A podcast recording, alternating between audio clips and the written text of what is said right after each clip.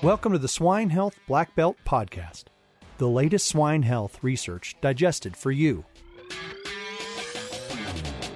Swine Health Black Belt Podcast is only possible with the support and trust of innovative companies like Skov Ventilation and Management Solutions, made for farmers by farmers since 1966. Boehringer Ingelheim, through innovative solutions, cutting edge research, and world class experts, Boehringer Ingelheim helps producers operate with complete confidence. Learn more at swineresource.com. At JBI, we apply biosecurity innovation and expertise to keep your operations safe. My name is Dr. Clayton Johnson. I'm your host, and I'm excited to introduce you to today's episode. Joining us is Dr. Andrea Arruda, an assistant professor with the Ohio State University College of Veterinary Medicine. Dr. Arruda, welcome to the podcast. Please give uh, an introduction to the audience.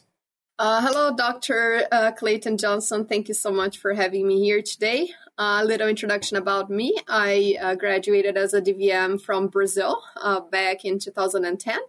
After that, uh, decided to follow an academic career. Uh, went to Minnesota to complete a master's and uh, really got drawn into epidemiology.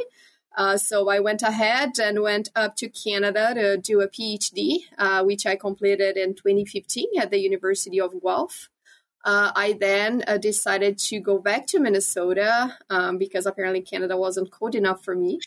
Uh, and I completed a postdoc uh, with Dr. Morrison in, at the University of Minnesota. That was 2016. I then got my current job here at OSU as an assistant professor, and uh, my main job here is to teach epidemiology for uh, DVM students and do research, and a lot of it is focused in swine biosecurity and PRRS. Yeah, I, uh, uh, you and I have had kind of similar career timelines, and uh, I've had the joy of watching you kind of not only develop at each step of the career, but also um, publish and contribute information. And I know you have worked for some some legends in our industry in terms of biosecurity knowledge. You, you mentioned Dr. Morrison, but I know um, many others at the University of Minnesota have been uh, a heavy influence. I uh, want to talk to you today, Andrea, about biosecurity we often talk about biosecurity for our, you know, our big systems. And, and I think our big systems are very aware of the need for biosecurity. But we also highlight the gap with small producers and, and maybe uh, niche situations, hobby farms like show pig farms.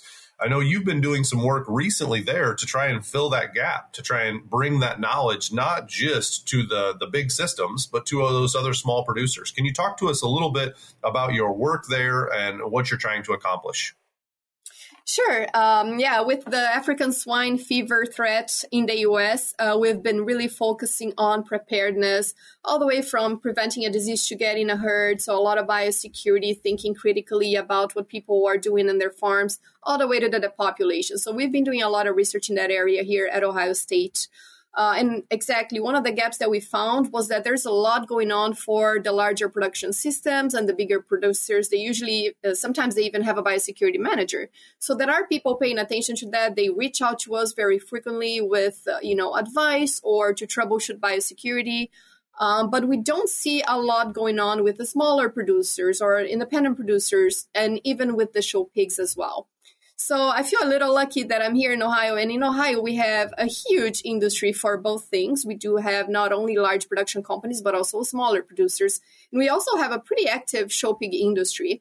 Uh, so what we decided to do this past summer uh, was to have some DVM students engaged and uh, helping us with uh, actually bringing more biosecurity awareness and helping show pig producers specifically completing some biosecurity plans. Um, so we were also lucky that we have a pretty good team here that already do a lot of educational work with youth and uh, show pig exhibitors. Uh, so they go, they've been going for, I would say, about a decade to uh, jackpot shows across the US. And they've been working a lot with kids. So, so teaching them from a very young age. Sometimes we see, you know, three, four year olds there in our booth uh, learning about disease spread, learning about biosecurity, making their little biosecurity buckets. So we, we thought, well, that's a great opportunity. Let's put a booth right next to that. And while the kids are learning, we will take the parents and we're going to talk to the parents about foreign animal diseases, ASF, can they recognize, you know, the, the clinical signs if needed? Are they concerned about it? And how do uh, biosecurity plans help them in the case of an emergency? Uh, so we went to two big shows this year uh, with uh, some of the students, and we we just started engaging with people, talking to them as they were coming around our booth. Uh, again, we're very lucky that we already had this successful program going on. So we already had access to people that were interested. And uh, we actually went all the way to create a simpler plan so they can get started. So we talked about their sites. We had a printer on site. We printed their maps and they were really excited about it. They were showing us their facilities and, and we were kind of, you know, starting to discuss where would you put a, a cleaning station in, in this area and we, we learned a lot and, and we think they did too so that's a little bit of what we did this summer that's excellent. Um, I find it fascinating that you're you're able to to educate and communicate with both um, the children population, the the kids that presumably are showing the pigs at the show, but then also the adult population. And I think that's wonderful because the children you can educate them for life, right? You can make them more educated adults eventually, and the adults probably are the decision makers. They are probably the ones that if uh, if if some a small producer is going to have a biosecurity plan, they're going to be the one that gets it to the finish line. Can you talk a little bit about the different approaches you maybe take with those populations? Um, and maybe it's the same, but if you do take a different approach, what's different between the adults and the kids? And if if not, what are the common themes that you see working with both of those populations? Yeah, that's, that's a really interesting question. One of the things that we learned is that both populations are really visual learners.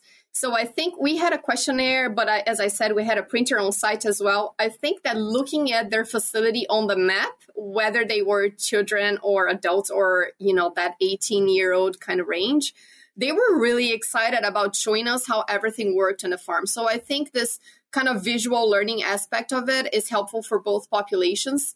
Uh, the other thing that we learned was that kids can have a lot of influence on their parents. So we saw some kids coming for doing their other activities, which obviously were age appropriate and a bit different, but they were telling their parents to come over and say, Hey, these guys have something interesting here. I want to help them do this map.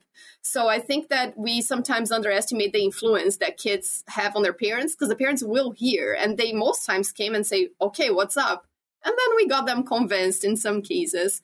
Uh, but yeah, with kids, we just start simpler, right? So now we're developing some kind of Lego toy like with fences and to, to, talk about things like perimeter buffer areas and cleaning stations. Mm-hmm. And again, some of the things you just learn oh, you need a disinfection station. Oh, these guys already, you know, their pigs already take baths because they show them, they want them to look pretty. So what a convenient thing for biosecurity, right? They already have water access right on site in a location close to the truck. So some of those things, again, we were learning a lot as well.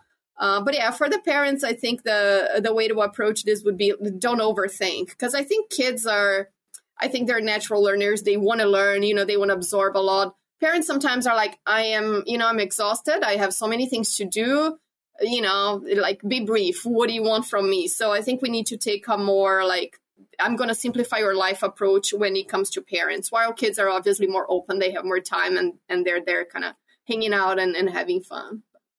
I know even for big systems, it can be daunting the amount of work we've put into ASF preparedness. There's secure pork supply. There's AgView. There's the new ship program. And I know I'm missing three or four other big programs that the JBI industry is invested in. Producers um, do, do, you lean mostly on secure pork supply when you're talking about a biosecurity plan, or do you incorporate any of those other kind of newer ASF preparedness items, or which ones connect with that population? Safe and effective against PED, Yeah, that's another excellent point. And I think the lessons we learned this summer was that we need to meet people where they are. Uh, within in this population, we have people that have two pigs. So in those cases, simpler, you know, questionnaires or simpler maps worked really, really well.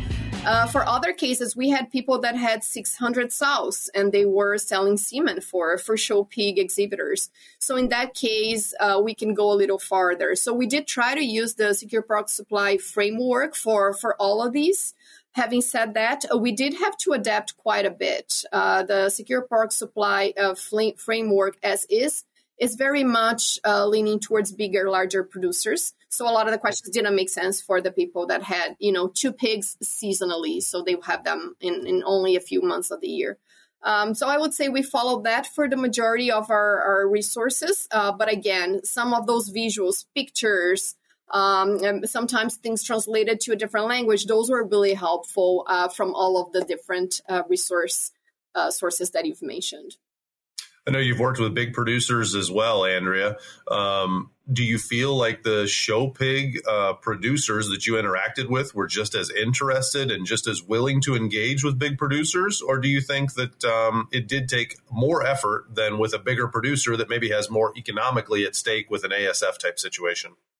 Uh, I think our perception was that it's uh, commercial and larger producers have heard about it more. So it's easier for them to understand the needs because they can't really stop their business, right? Continuity of business is so important to them uh, that they, they're very driven to get it done. Uh, with the show pig um, uh, industry, what we found is that we need to explain them a little bit more. How would that affect them, right? Mm-hmm. So we have to talk about well, your animals maybe need we may need to euthanize your animals. That's yeah. for some of those people a big driver for saying, okay, I'll I'll, I'll do it. Yeah. I want to prevent uh, that kind of thing. For some others are, are, the business aspect of it as well. So you can't sell semen, you can't attend shows, right? We're going to have an outbreak. Yeah, everything's going to stop. Eventually, we hope things will go back to normal. We will resume. Do you still want to go to shows? Absolutely, they can, right? This is a family tradition. So for some people, you had to go that extra step. So I think there's a lot of behavioral theories uh, involved on learning what motivates people. Uh, but I would say, you know, you got people uh, from the show pig industry just as engaged as the commercial, large, large commercial population. So I think it's really just understanding what are their motivations and meeting them where they are. Andrea, if, if there are show pig people or hobby producers or even a commercial producer who's listening to this and they say, I don't know what secure pork supply plan is. I don't know what these acronyms you're talking about are. Do you have any recommendations of something they can do before the next jackpot or before the time they see your booth? Is there are there you know um, websites or something, anything remotely that your team at Ohio State makes available that they, that you can share with them right now that they can go and look at? Yeah, absolutely. We've been uh, sharing my email, so we can share that at the podcast here. They can email me for resources. Uh, we will probably be doing a lot of other uh, things around Ohio and, and maybe nationally as well next year, next summer. Uh, but yeah, we've been meeting with people. Uh, we've been talking over the phone. We can set up Zoom uh, if that helps, or just send them easy resources that they can use. So yeah, just emailing me would be really really easy. We don't have a specific website set up right now, but I can definitely uh, send them to different resources as well. And I'm sure if they Google Dr. Arruda at uh, the or the Ohio State University, they'll be able to find all your contact information right there. They can reach out to you, and, and you'll be happy to work with them. Yeah, absolutely. Lawsonia infection poses a major threat to pig gut health, negatively impacting performance and the ability to fend off other pathogens. Fight Lawsonia at the site of infection with Enterosol ileitis from Boehringer Ingelheim, a convenient oral vaccine that stimulates a direct immune response. Talk to your Boehringer Ingelheim representative to learn more. Excellent. Well, thank you very much, Andrea, for coming on the show. And, and, to our listeners, thank you very much for, for tuning in to this Swine Health Black Belt podcast. If you haven't been to our website, please go check it out at swinehealthblackbelt.com. Please subscribe to the podcast to make sure you don't miss out on not only Andrea's episode, but all of our future guests. And we look forward to seeing you next week. Thanks, everybody. Have a great rest of your day. Hey, everyone. We're always searching for the latest and greatest research to share each week. If you have a swine health related research trial and would like to come on the show to talk about it with me and share it with our audience, feel free to send an email to healthblackbelt at swineit.com and we would love to take a look at your research.